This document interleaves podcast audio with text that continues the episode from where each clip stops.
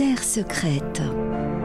Une émission qui part à la découverte des lieux intimes qui nous habitent et nous lient au monde. Bonjour à toutes et à tous, bienvenue dans Terre secrète sur Radio Territoria, une émission qui vous propose de partir dans les relations intimes que chaque individu tisse avec son ou ses territoires, les souvenirs de l'enfance, les espaces rêvés, les lieux qui nous attachent, bref, une émission pour les amoureux de leur demeure terrestre. Et pour cette émission, je reçois une grande femme. Et je dois vous prévenir, chers auditeurs, que je suis très, très émue aujourd'hui, car j'accueille sur ce plateau Catherine Chabot, grande navigatrice, grande journaliste aussi, première femme à avoir fait le tour du monde à la voile en solitaire et sans escale en 1996-97. J'avais alors 18 ans. C'était pour moi une héroïne des temps modernes, une femme au courage exemplaire, l'exploratrice que j'aurais voulu être alors, et un modèle pour moi qui est resté et qui ne m'a jamais quittée. Alors vous comprendrez l'émotion qui est la mienne aujourd'hui sur ce plateau. Et la mienne. Donc un grand, grand merci, Catherine Chabot, d'être là. Ça me touche beaucoup de vous rencontrer. Oui, oui, mais, vous démarrez très, très, très, très fort et du coup, moi aussi, je suis très émue. Merci de votre invitation. Merci à vous. Donc, je vais essayer de vous euh, présenter rapidement et ça va pas être facile parce que vous avez un très très beau parcours. Donc, vous êtes né en 1962 à Bron, près de Lyon. Après votre bac, vous avez réalisé des études de mathématiques appliquées à Dauphine et cofondé alors la course croisière Speed Dauphine en 1981. En 1983, vous êtes diplômé de l'Institut pratique du journalisme et commencez votre carrière au sein de différents médias radio et presse écrite avant de faire le choix du grand large, puis de revenir au journalisme. Vous avez notamment été l'ancienne rédactrice en chef de la revue Thalassa. Vous avez animé une émission de radio sur le développement durable pendant quatre ans sur Europe 1 et contribué à divers magazines de voile. Vous êtes très engagée en matière d'environnement et vous avez notamment été ambassadrice pour la préservation des océans lors des négociations de la COP 21. Vous êtes cofondatrice de l'association Innovation Bleue pour un développement durable des activités maritimes et vous pilotez également le Tour de France des solutions pour le climat de Monaco à Dunkerque. Vous avez été déléguée à la mer et au littoral au sein du ministère de l'Environnement, de l'Énergie et de la Mer de février 2016 à novembre 2017 et vous êtes élue aux élections européennes en 2019 et active au sein du Parlement européen dans les commissions du développement, de l'environnement et de la pêche. Mais plus important encore, vous êtes une grande navigatrice française et êtes devenue, lors de la troisième édition du Vendée Globe en 96-97, la première femme à terminer un tour du monde à la voile, en solitaire, en course et sans escale, sur le bateau Whirlpool Europe 2. Et vous avez refait un deuxième Vendée Globe en 2000-2001, où vous avez été contrainte d'abandonner suite à un dématage. Vous avez réalisé 14 traversées de l'Atlantique, dont 4 en solitaire participé à de nombreuses courses, dont la solitaire du Figaro. Et toutes ces aventures maritimes, vous les relatez dans de très beaux livres, dont un que j'affectionne particulièrement qui s'appelle Possible rêve, paru aux éditions Glénat en 97, suivi de Entre deux mondes et Entre deux mers, toujours chez Glénat, en 2000. Vous êtes, et n'ayons pas peur des mots, une femme incroyable qui a relevé des défis inimaginables pour parvenir à vos rêves, vécu la mer comme peu long approché, connu les quarantièmes rugissants, les tempêtes. Vous avez volé avec les albatros aux trois mètres d'envergure, approché des mammifères marins les plus fous, frôlé la mort plusieurs fois et vécu dans des solitudes endurantes. Vous avez été dans les territoires de l'extrême et ramené en vous des images que peu d'entre nous auront un jour la chance de voir. Mais quels sont vos territoires personnels? Quelles sont vos terres enfouies? Catherine Chabot, c'est tout ce que nous allons découvrir ensemble aujourd'hui. Et pour commencer, je vous propose de partir dans votre territoire du quotidien en écoutant d'abord cet extrait de musique que vous avez choisi pour nous en parler.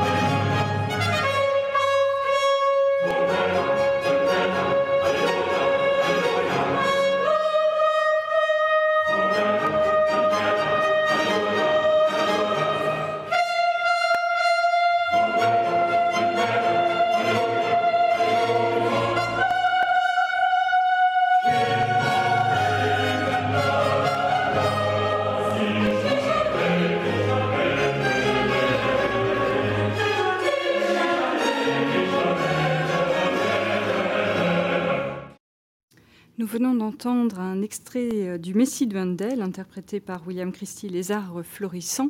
Catherine Chabot, euh, pourquoi avoir choisi ce morceau? Qu'est-ce qu'il évoque pour vous? Le problème, c'est que vous me faites pleurer euh, mon plus beau souvenir d'enfance avec la découverte de la plongée sous-marine. Pardonnez-moi, mais ça m'émeut. Ah, bah, vous allez me faire pleurer aussi. c'est très fort.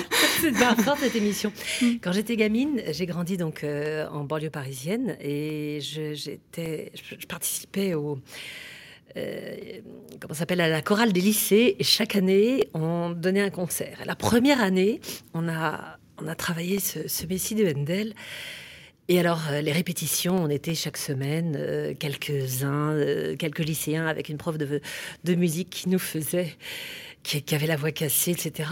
Et puis la première répétition, il faut savoir que, en fait, on préparait un grand concert annuel des lycéens de tous les lycées de Paris, région parisienne. Ah on était 650 à chanter. Oh, c'était à la salle Playel, accompagné par les concerts Cologne. Et la première répétition générale euh, au lycée, dans la chapelle du lycée Henri IV, c'est la première fois qu'on était réunis à 650. Et puis alors, et quand on a donné le, concert salle Playel, euh, j'étais tellement embarquée par la musique je pense que c'est un métier que j'aurais rêvé de faire, de chanter. Mais excusez-moi, je suis très émue parce que cette chanson, enfin, tout le Messie, je l'ai entendu. Oui. Oui, oui, Vous avez chanté vous-même. Euh, ça va très mal.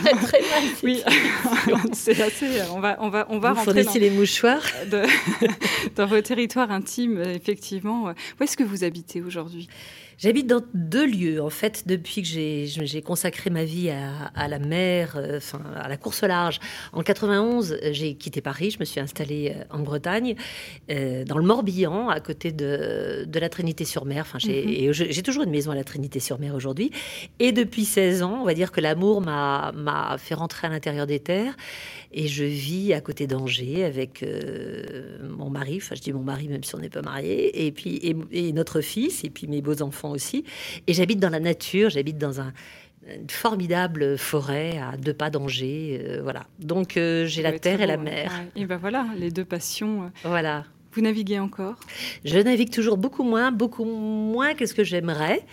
Il se trouve que l'homme avec qui je vis, c'est amusant parce que il est passionné. Lui, il est un marin amateur, navigateur amateur, mais passionné. Et quand il était gamin, lui rêvait de, de compétition et de courir la route du Rhum. Et il n'a rien trouvé de mieux que de racheter le bateau qu'on voit sur la couverture de Possible Rêve. C'est pas vrai, c'est drôle. Il était à l'état d'épave il, il, y a quelques années, euh, après un, un, énième tour du monde, parce que ce bateau, a, après, moi je l'ai loué à, Jean-Luc Van Den qui l'avait fait mhm. construire. Derrière, il y a d'autres marins qui ont couru avec. Et puis ensuite, il a été abandonné sur les quais à La, à la Rochelle. Et donc Jean-Marie, mon, compagnon, l'a racheté, l'a restauré, a couru la route du Rhum. Et je suis devenue femme de marin. donc pour répondre à votre question, oui, je continue à naviguer. De temps en temps en régate avec lui. Plus généralement en croisière. J'avoue que je préfère la croisière mmh, aujourd'hui. Mmh. Et, voilà. J'aime. Mais la mer me manque. Je, suis beaucoup trop. Ça fait des années que j'ai jamais autant parlé de mer. Et, voilà. Et je suis très engagée, comme vous l'avez dit, sur euh, la préservation de la mmh. mer et du littoral mais j'aimerais bien, voilà, j'aimerais bien passer plus de temps au large. Eh le large me manque. Même si vous pouvez peut-être le trouver quand même euh, d'une certaine façon, en tout cas à travers ces paysages que vous arpentez euh, dans les terres. Qu'est-ce que vous aimez particulièrement dans votre maison que vous habitez aujourd'hui? J'ai la chance d'être dans un lieu, quand on y rentre, euh, on a l'impression de passer, vous savez, c'est un peu comme Alice au pays des merveilles, on passe un, rideau et derrière, on est dans une nature qui, qui est pourtant à deux pas vraiment, qui est collée à la ville, mhm. mais euh, c'est la forêt. Euh, ce qui, en fait, ce qui me plaît le plus, finalement, puisque ça fait huit ans qu'on a acheté, mais on y habite vraiment depuis deux ans, euh, c'est de voir passer les saisons. Eh voilà, c'est de voir passer, de, de retrouver quelque chose, une chose à laquelle j'ai vraiment goûté en mer, c'est de vivre au rythme du temps qu'il fait et mm. pas du temps qu'il est. Mm-hmm. Et ça, c'est une vraie, un vrai privilège de marin parce que quand on traverse l'Atlantique ou quand on fait un tour du monde, on vit au rythme des dépressions, des anticyclones, etc quand on vit dans un espace où la nature est tellement belle, tellement vivante, etc., on goûte à chaque saison et on la voit avancer pas à pas la saison. Mm. Et j'ai l'impression de faire le tour de, des saisons comme j'ai fait mon tour du monde. C'est amusant parce que oui, oui, oui, et, on ne cesse. Comme en mer, je, m'extasie à chaque fois qu'il y a un dauphin qui arrive à côté du bateau et qui joue avec la coque. Euh, sur ce, territoire, je je ne cesse d'être euh, émerveillée par euh, la vitesse à laquelle la vitesse ou la lenteur, enfin, mm. tous les paysages de, de, nature, euh, la forêt, on a aussi des grands champs. C'est un espace qui est très grand. Hein. on a quand même 70 hectares, 50 hectares de forêt. On vient de planter 5000 arbres. Ah, J'ai créé un potager en permaculture. Ah, Alors, comme je suis vraiment pas douée, je, je, vous cache pas que je rame un petit peu. je cherche d'ailleurs un potager, euh, quelqu'un qui m'aide à le à l'entretenir parce que c'est un boulot de dingue quoi. Voilà. Mais c'est merveilleux. Enfin je j'ai un territoire formidable sur ce territoire. C'est que justement ce potager en permaculture que j'ai fait réaliser par des étudiants en, en agriculture ah, de l'école supérieure d'agriculture d'Angers. Euh, ils m'ont fait quelque chose d'un peu grand. Je voulais, j'aime bien les, j'aime bien les projets pilotes. Mm, mm. j'en ai, d'ailleurs monté plusieurs dans ma vie. J'en ai encore un là aujourd'hui. Et, et là, j'en ai un. Euh, j'expérimente. Je me, je, je, je fais beaucoup d'erreurs je fais beaucoup, beaucoup d'erreurs. Mais je vois la nature. Euh, je, voilà, comme j'ai un principe, c'est d'être en permaculture, de n'utiliser aucun intrant, aucun mm, machin, mm, etc. Mm. Je ne cache pas que je me fais régulièrement des tours de rein. Et pour l'instant, je trouve ça difficile. Mais il est en train de redémarrer mon potager. Et voilà, c'est un. Et je l'imagine, dans quelques années, il va être. Euh, voilà, il y a des arbres fruitiers, il y a des voilà, c'est un long labeur qui lui aussi euh, oui. Euh, se fait aux fonctions du temps et des saisons qui passent. Et donc, c'est pas la même euh, temporalité que celle qu'on aimerait avoir tout à fait, tout à fait, Tout à fait. Je trouve ça délicieux. Je trouve mm. ça délicieux d'avoir cette. Moi, je crois que l'être humain a besoin d'être en contact avec mm. l'humus. Voilà, je pense que. Et c'est la chance que j'ai eu gamine, même si j'ai habité, j'ai grandi en banlieue parisienne, j'ai eu la chance de, de, connaître ça grâce à mes parents. Et voilà, j'expérimente ça aussi. On va revenir après sur votre enfance et sur euh, votre lieu de vie. Est-ce qu'il y a une pièce, par exemple, dans votre maison où vous aimez particulièrement être, vous recueillir ou vous échapper de Alors la maison elle est en restauration pour l'instant, donc euh, oui, enfin il y en a une où euh, c'est un peu tôt pour vous dire parce que on est en train de finir les travaux. Euh, non, les pièces, c'est surtout l'extérieur. Mhm, mhm, voilà, je mhm. pense que j'aime surtout être dehors. Et j'ai notamment deux arbres dans ce, qui. Je peux pas faire le tour de la forêt sans aller euh, embrasser euh, un pain maritime qui est magnifique et un autre. et un autre, un chêne qui a 400 ans qui qui est magnifique. Voilà. C'est oui, c'est pas pour rien que finalement vous avez peut-être choisi la mer et, la voile. C'est surtout pour être en extérieur, être dans le vent et les embruns. Euh. Je crois, je vais vous dire une chose, c'est que gamine, j'ai eu la chance. Mon papa était passionné de mer. Il faisait de mhm. la, plongée sous-marine, de la chasse sous-marine. Et très tôt, il nous a emmenés. Euh, d'abord, soit en Méditerranée, parce qu'il lui était plutôt d'origine euh, marseillaise, et puis, gamin, on allait. Ils ont des très bons amis qui leur ont fait découvrir la Bretagne, Roscoff. Mhm. Et très tôt, il nous a mis à la plongée sous-marine. Et, et donc, avec papa, j'ai découvert très, très tôt, sans m'en rendre compte, puisqu'il nous mettait euh, un, un, masque, des palmes, euh, un tuba, etc. On partait, lui partait en fin de marée descendante, début marée montante.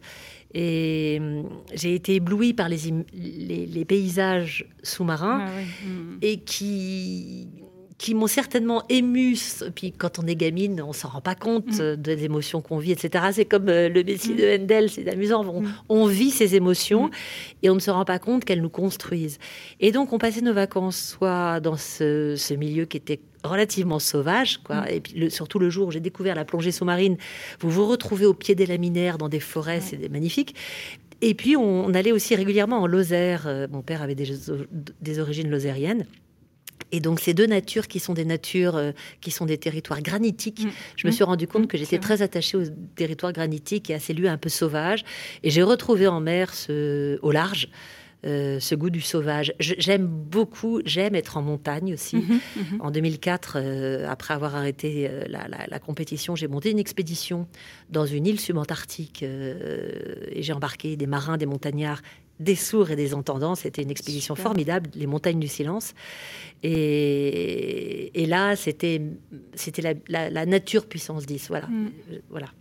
oui, tous les sens sont exacerbés, y compris quand on les a plus finalement. On les retrouve autrement, euh, j'imagine, euh, dans cette nature euh, qui, Qu'est-ce que vous voulez dire par là quand on ne les a plus? C'est-à-dire que vous avez, euh, vous avez emmené avec vous des, euh, des malentendants ou euh, Ah oui, oui, oui, effectivement. Et donc je pense que et même faire de la voile, moi je l'ai expérimenté une fois. Vous faites du bateau, hein, c'est comme ça que de, faire de la voile avec vous êtes intéressé à mon parcours. Exactement, une femme aveugle et c'était époustouflant parce qu'elle avait un ressenti du temps notamment qui était et, de, et, du mouvement du bateau, qui était euh, quelque chose que personnellement je, je, ne voyais pas. Donc en fait, ils nous apprennent à ressentir euh, des sens qu'on oublie, c'est-à-dire le sens aussi de l'espace avec le corps et non plus avec la vue ou les.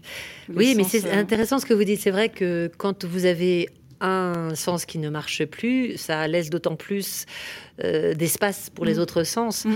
De la même manière que quand vous partez en mer, en solitaire, euh, quand vous êtes, j'ai toujours dit, quand vous êtes en équipage sur un bateau, vous êtes en relation avec le bateau, mhm. vous êtes en relation avec l'environnement, vous êtes en relation quand vous êtes en équipage avec les autres mm. et avec vous-même. Mais vous retirez les autres, qui ça prend beaucoup d'énergie, les autres, même à terre, ça prend et c'est formidable parce que on se construit. D'ailleurs, quand on rentre du solitaire, on est heureux de retrouver les autres. Mais n'empêche que quand vous retirez les autres, vous avez toute cette énergie qui est redéployée mm. dans votre relation avec le bateau, avec les, avec l'environnement, avec vous-même, et c'est du coup c'est une expérience vraiment forte. Oui, d'ailleurs je vous propose d'écouter votre deuxième choix musical pour parler un petit peu de l'enfance et de, et de ce lien vers la mer.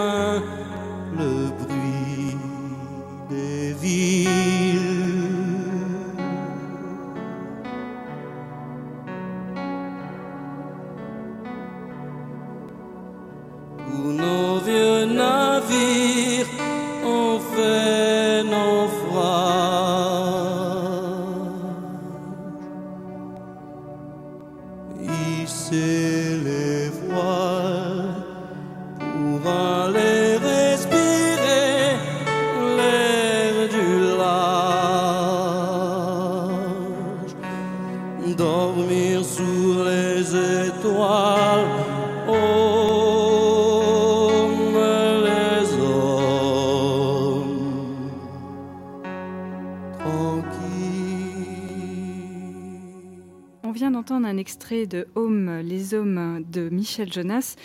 Catherine, quel souvenir ça évoque pour vous cette euh, ah, Mon premier passage du Cap Horn, 6, ah, février, 6 février 97.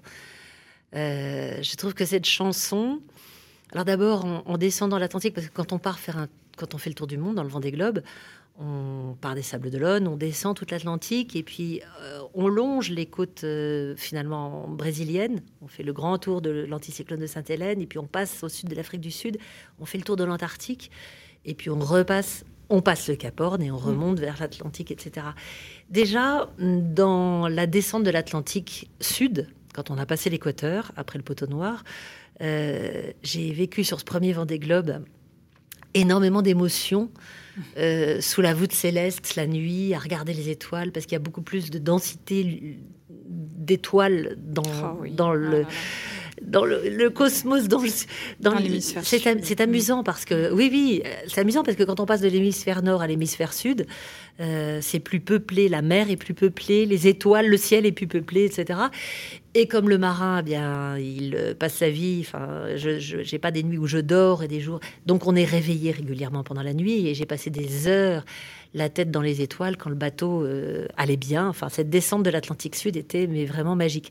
Et au moment de passer le, le Cap Horn, j'ai écouté cette. Euh, c'était un moment très émouvant. Je mm. pense que c'est un des plus beaux jours de ma vie. Mm. Parce que j'ai mis 70 jours à faire le tour de l'Antarctique. J'étais pas très rapide, à vrai dire. Sur ce premier Vendée Globe, j'ai quand même bouclé, mais euh, voilà, pas très, pas très vite. Surtout qu'il y a eu des, des, grosses tempêtes. Et le passé était un moment à la fois magique, hors du temps, relativement calme. Et j'ai écouté cette chanson en regardant pendant, pendant de longues, enfin j'allais dire de longues heures, forcément ça n'a pas duré des heures et des heures, mais le phare de, de, qui est qui est, ah installé sur l'île Horn, qui voilà, mhm. qui, qui, balise cette pointe de l'Amérique du Sud. Et j'écoutais cette musique et elle était tellement en harmonie avec ce que je vivais mhm. que voilà, jolie chanson. C'est quoi l'émotion euh, qu'on vit à ce moment-là? C'est de la joie, c'est une excitation, c'est à la fois euh, un rêve qui se réalise. C'est euh, qu'est-ce qu'on ressent quand on passe Cap Horn en solitaire après euh, des nuits et des jours. Bah, en plus, j'étais sans voir personne, mais sur ce premier Vendée Globe, parce que j'ai vécu vraiment deux expériences très différentes. Le deuxième, j'étais euh, j'étais beaucoup plus connectée à la Terre. J'avais des liaisons satellites que j'avais pas sur le premier. J'avais, j'avais quelqu'un dans ma vie qui vivait pas très bien ma, ma, course, donc c'était pas facile. Sur le premier, tout était léger. Mm. Euh, et donc l'émotion à ce moment-là, d'abord on est un peu hors du temps parce que 70 jours à faire le tour, mm. je pensais que jamais je passerais le Cap J'avais l'impression que l'eau euh, roulait sous mon bateau, mais que moi je n'avançais pas. Et, donc de voir enfin les terres, d'abord on aperçoit euh, les, les crêtes enneigées, puis vraiment les montagnes qui, voilà, les glaciers, la, la terre de feu qui émergent.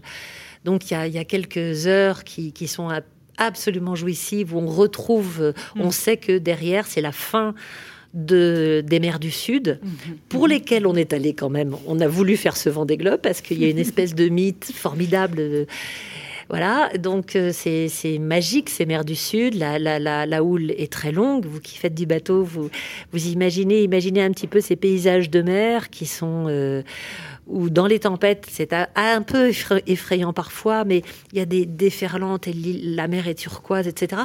Le truc qui est absolument magique, c'est qu'on est accompagné régulièrement par les albatros, même en permanence, en permanence. Donc c'est et, et puis de voilà, c'est comme voilà, j'ai atteint euh, cet objectif. Le Vendée Globe, le Tour du Monde, c'est tellement grand, tellement long que je l'avais découpé hmm. en plus dans ma tête hein, en plusieurs morceaux. Et là, c'est bon. Là, je rentre à la maison. Alors, rentrer à la maison, ça prend euh, juste un mois, un mois et demi, mais un, un soulagement aussi hmm. parce que c'est c'est du stress permanent, les mers du Sud, mm. parce qu'on est tellement loin de tout que s'il vous arrive quelque mm. chose, et, j'ai à moitié chaviré dans l'océan Indien, il y a eu quatre retournements sur ce vent des globes qui a été assez, et un marin qui n'est pas revenu. Donc du soulagement, du bonheur. Et alors je vis ça euh, un peu toute seule parce que je suis, j'ai à l'époque, bah, on n'appelle pas, euh, on partage pas, on fait pas son. Alors si je me suis fait un selfie mais avec mon appareil photo, mais c'est ma, ma, caméra, beaucoup d'émotions. Oui, oui. Je vous dis un des plus beaux jours de ma vie. Oui, j'imagine. Mm. C'est vrai que ça doit être quelque un chose. Un accomplissement. J'ai surtout senti d'ailleurs l'accomplissement en franchissant la ligne d'arrivée mais aussi. Euh, et puis il y a un truc qui est assez dingue, c'est que comme on vit euh, avec le temps qu'il fait et pas avec le temps qu'il est, au bout d'un moment, on vit aussi bien dans son esprit avec les vivants qu'avec les morts. et on pense à tous ces marins qui ont franchi le Cap Horn, c'est ce que je raconte dans Possible Rêve, et qui, ne, qui, qui ont péri là. Et, oui. et je me sens très proche des marins qui sont passés par là à ce moment-là. Oui, avec je pense une histoire euh, où il y en a eu beaucoup hein, quand même hein, dans l'histoire. Oui, parce que dans l'histoire de la marine à voile, euh, il y a un moment où on partait les navires partait d'Europe euh, et de France et puis passait le Cap Horn à l'envers, c'est-à-dire contre les vents dominants, et remontait le long de, l'Amérique latine jusqu'à Valparaiso, etc. Et en fait, à l'époque, bien évidemment, que le sextant, pas de satellite, pas de machin, etc. Et donc, parfois, il mettait plusieurs semaines à tirer des bords face au vent avec des bateaux qui, qui, qui, remontaient voilà, de la mer formée, parce qu'il y a une remontée du plateau continental, donc la mer peut être très violente. Euh, mais elle peut être aussi calme. Moi, hmm. j'ai passé le Cap Horn dans des conditions pas trop agitées. Voilà, donc beaucoup, beaucoup d'émotions, d'émotions et de, de, connexion avec les autres marins. Mhm. c'est très beau. Et alors, qu'est-ce qui vous a poussé ou amené à, à faire euh, ce, parcours de, de, navigatrice? Pourquoi avoir choisi la voile? Alors euh, que vous auriez pu choisir la plongée, visiblement, c'était plutôt par ça que vous avez rencontré la mer. Gamine, et à un moment, je voulais être euh, archéologue sous-marin mhm. parce que à la fois la plongée et puis euh, on a eu la chance de, passer d'aller de passer des vacances en Turquie et on a fait pas de la plongée sous-marine c'était interdit. Mais il y a des il y a des vestiges antiques absolument partout dans, dans, cette partie de la, sud-ouest de la Turquie qu'on a sillonné quand voilà je devais avoir 14 ans et tellement émerveillée par euh, voilà par tout ça. Et puis finalement, euh, qu'est-ce qui m'a poussée C'est alors j'ai jamais eu de plan de carrière. Moi, c'est mm. d'ailleurs pour ça que j'ai plusieurs vies dans ma vie, jusqu'à être députée européenne aujourd'hui, et finalement avoir choisi ce, mandat politique. Euh, à l'époque, c'est le bonheur. C'est-à-dire que je passe d'une expérience à l'autre et à la fois envie. J'ai eu la chance à, 17, 18 ans de rencontrer quelqu'un qui m'a fait comprendre que j'étais créatrice de ma propre vie. Mmh, qu'il fallait pas que j'attende. Et d'ailleurs, mes études de, mathématiques, vous, vous, les avez de mathématiques appliquées, ça n'a pas duré très longtemps. Ça a duré six mois, le temps de m'inscrire au club croisière de Dauphine et l'année suivante de créer la Dauphine.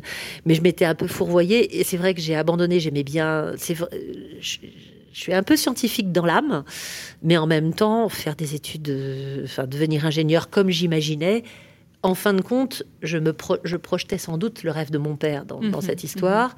Euh, pas de ma mère, parce que ma mère, elle, euh, elle me poussait à. Elle me poussait pas d'ailleurs, elle me laissait mener ma, mon chemin. Mais c'est très important ce que je dis là parce que les parents, à mon avis, ont beaucoup d'incidence sur les orientations de leurs enfants. Mhm. Et je me suis peut-être libérée grâce à cette rencontre. Euh, à l'époque, pour naviguer, il fallait passer par la bourse des équipiers de France Inter. Il n'y avait pas de marins dans la famille, pas de bateau. Donc, euh, pour créer, en fait, j'ai créé les conditions. Il a fallu que je crée les conditions pour naviguer. Mmh. C'est-à-dire que les premières navigations, Peut-être qu'avec papa, quand on partait euh, faire de la plongée, on prenait un petit bateau, il louait des pêches promenades, il y avait des bouts de torchon sur le. il y avait un petit. Voilà, la pêche promenade, c'est des bateaux un peu moteur et un peu voile. Mhm. Et j'adorais ça, mais on revenait toujours vers le même port. Et le jour où j'ai pu larguer les amarres et partir vers d'aller aller d'un port vers un autre port, j'ai découvert ce bonheur du voyage. Mhm. Et un, du reste, un, parallèle que, que j'ai longtemps fait et que je peux toujours faire entre ce goût de partir, la curiosité et finalement le journalisme que j'ai, mhm. vers lequel je me suis orientée. La, la, curiosité, curiosité des autres et le bateau à voile est un moyen formidable pour découvrir, pour aller à la rencontre d'eux. Oui, c'est vrai. De l'autre, euh, etc. Pour ça que par la suite, quand j'ai arrêté la compétition, euh, alors petit à petit, c'est vrai que j'ai de plus en plus aimé. Une femme à l'époque euh, devait créer le contexte et, mmh. et, la navigation en solitaire, ben, c'est à la fois un goût, Mm. Mais c'était aussi euh, parce, que, parce que, je vous dis, il fallait créer le contexte pour pouvoir naviguer. Mm. Aujourd'hui, on embarque plus facilement des femmes à bord. c'est vrai. Mais c'est vrai qu'à cette époque, c'était rare. Hein. C'était plutôt rare. Et puis, voilà. Et puis, c'est vrai que quand on est seul à bord d'un bateau, on est... j'ai adoré naviguer en équipage. Hein. ça, j'ai adoré. Même en double, c'était vraiment formidable. J'ai fait plusieurs courses en double que j'ai adoré, plusieurs transats. Mais euh, voilà, donc euh, petit à petit. Et quand le Vendée Globe euh, s'est couru la première fois, la première édition, c'était 89. À l'époque, j'étais rédactrice en chef de la revue Thalassa. Mhm, mhm. On a couvert l'événement et je me suis dit waouh, qu'est-ce que c'est que cette course incroyable Et je l'ai suivie en me disant je ne serai jamais, c'est la course ultime, mhm. mais je ne serai jamais capable de la courir. Et puis, quatre ans trois ans plus tard, il y a eu la deuxième édition et j'étais au départ. J'ai flashé sur un bateau. Entre-temps, j'avais couru ma première transat en solitaire. Et là, je me suis dit, dans quatre ans, je serai au départ de la suivante, euh, de, la prochaine édition. J'ai vécu plein de choses parce que ça a failli ne pas se faire. Et le contexte, ce que je raconte effectivement dans Possible Rêve, euh, s'est réalisé à quelques semaines du départ, quoi, même pas un mois et demi. c'est dingue. Et donc c'est l'impulsion. En fait, euh, pour répondre vraiment à votre question, c'est l'envie.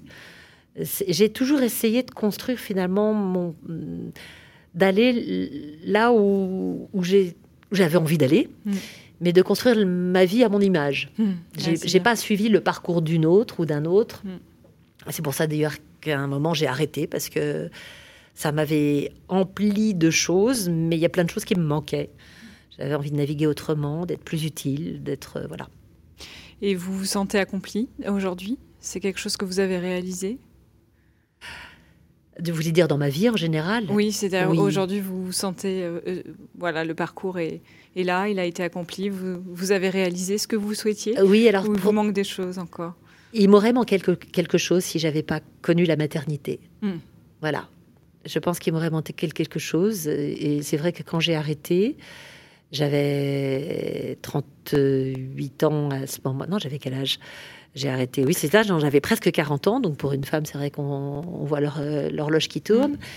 Euh, j'étais, ça c'était sur mon deuxième Vendée Globe, euh, je vous dis accompagnée avec quelqu'un. Finalement, on s'est séparés deux ans plus tard. Mm. Et finalement, c'est au moment où j'ai lâché prise avec euh, cette, cette envie de vie de famille, parce mm. que je me suis toujours projetée dans. J'ai toujours imaginé que ce rêve de ce, naviguer était possible avec une vie de famille. Mm. La réalité, c'est que c'était pas si simple. C'était pas si simple. Et peut-être que. Mais j'ai finalement, à, l'époque, j'étais déjà très heureuse. J'étais très heureuse toute seule et célibataire et sans enfants, etc. Donc j'aurais pu poursuivre ma vie comme ça et elle aurait été pleine et riche d'autres mm. choses. Aujourd'hui, j'avoue que je me sens effectivement, pour répondre à votre question, accomplie parce que je, je vis cette, euh, cette harmonie-là aussi. Mm et alors qu'il me donne moins de temps pour d'autres choses que j'aurais envie d'accomplir. Euh, mais c'est une autre aventure qui est tellement formidable. Oui, ça, j'en doute pas. On va partir dans vos territoires rêvés euh, à présent. Mais juste avant, on écoute un extrait musical.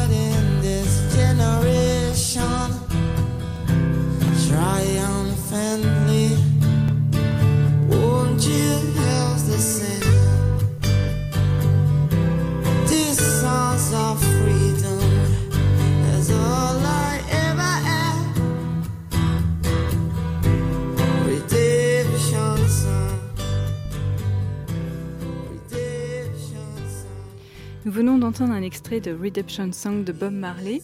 Catherine Chabot, si vous deviez vous téléporter là, maintenant, tout de suite, vous aimeriez aller où? Là, tout de suite? Oui. En mer? Ou dans un pays quelconque? euh, Sur une île, probablement. De me téléporter en Antarctique. Ah, oui, J'ai eu la chance, après cette expédition en Géorgie du Sud, d'aller en, en, Antarctique, en péninsule antarctique. J'ai eu la chance euh, plus récemment d'aller euh, au Groenland ces terres, euh, voilà, ces terres du nord et du sud sont sont plus vierges et, donc j'aime ces territoires. Mm. Mais j'allais vous dire, euh, me téléporter en Corse, euh, en Lozère ou euh, voilà, dans, dans, la Bretagne que j'aime. Euh, mm. Non, non, non, tout. Même, même pourquoi pas dans Paris. Là, tout de suite, je sais qu'il y a une belle exposition en ce moment euh, au musée romantique.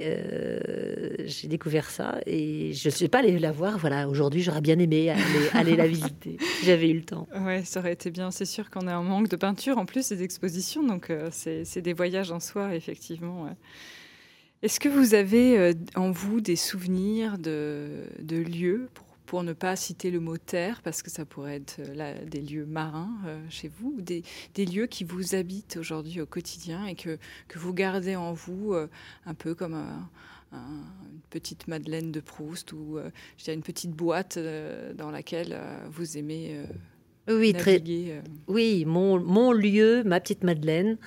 Euh, c'est au pied des laminaires euh, au large de Roscoff. Ah c'est un plongée sous-marine au pied des laminaires en large de, de Roscoff. C'est vraiment ce. Je pense que si par la suite euh, et aujourd'hui je dépense tant d'énergie mm. à, me mobiliser pour la préservation de la mer et du littoral, c'est parce que j'ai vécu vraiment des émotions. J'ai compris dans ces paysages-là que la mer était vivante, mm. sans doute à mon insu. Et, apprenant dans les années qui ont suivi, euh, donc plus récemment, à quel point l'océan est impacté mm. par le réchauffement climatique, par euh, les pollutions qui viennent de la Terre, beaucoup, mm. etc. Euh, aujourd'hui, la mer, je, lui parle, j'ai une, relation intime avec la mer. Donc, elle est incarnée par ces, par ces laminaires qui, en plus, aujourd'hui, ou là, par exemple, dans mon travail au quotidien, dans le au, Parlement européen. L'objectif, c'est la neutralité climatique en 2050. J'essaie de faire entendre la voix de l'océan dans mm. plein de domaines, mais notamment qu'on ne compte pas uniquement sur la restauration des forêts terrestres, mm. qu'on compte sur la restauration aussi des forêts marines, des forêts de palétuviers, des, herbiers, euh, de posidonie, etc. Euh, pour euh, retrouver, pour rééquilibrer le, le, climat, parce que sans un voilà. Donc euh, voilà, ma petite Madeleine, c'est les, les laminaires. C'est parce que c'était votre première plongée ou c'est parce que vraiment vous avez été émerveillé par ce paysage, ces grandes algues qui vous entourent ou des... Qu'est-ce qui, quelle est l'émotion que vous avez eue cette première fois? C'est la mer en trois dimensions, c'est-à-dire que quand vous quand vous avez déjà la chance de pouvoir nager en surface avec un masque, vous la voyez, vous, vous voyez la mer en dessous. Quand vous, vous, avez la chance de pouvoir plonger pas besoin d'aller très profond. La mer, vous, êtes dans un, territoire avec du relief. Mmh, mmh, mmh. Pardonnez-moi de parler de territoire. en tous les cas, il y a du relief, il y a Regardez déjà comme gamin une, ou gamine une, une mare euh, à marée basse euh, dans les cailloux. Les gamins, quand on est gamin, on aime jouer dans, dans cet espace-là. J'ai envie pour que pour les gens qui nous écoutent de rapprocher ce, ce voilà ce, ce paysage-là, cette Madeleine de cette petite mare qui est un monde fini en lui-même. Voilà, cette impression d'avoir un monde fini. Et puis, euh, et puis voilà. Et alors, ce qui est amusant, c'est que j'ai l'impression que tout ce qui m'a mené euh, depuis, depuis cette émotion-là jusqu'à aujourd'hui m'amène à cette initiative que j'ai lancée il y a trois ans pour que l'océan soit reconnu comme un bien commun de l'humanité. Alors c'est important, mais c'est plus, enfin, c'est plus que ça. J'ai l'impression que je ne peux réaliser ce qui me convainc que cette utopie est possible. Euh, c'est justement parce que j'ai réussi à boucler mon premier, mon premier tour du monde, parce que j'ai trouvé cette ressource. Et je vais vous dire, je suis pas une femme. Euh, je suis pas une, une superwoman, je suis une femme vraiment totalement, totalement l'humilité de la. Non, non, non, non, mais banale. En revanche, j'ai quelques. Et si les gens qui nous écoutent, j'ai envie de leur donner on a un potentiel, et c'est ça, j'ai reçu plein de leçons de ce premier tour du monde.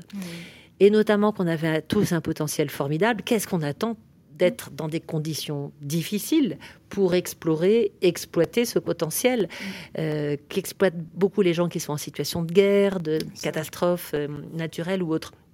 Il y a ça. Et puis aussi, je vous dis, c'est pour ça que ça s'appelle possible rêve.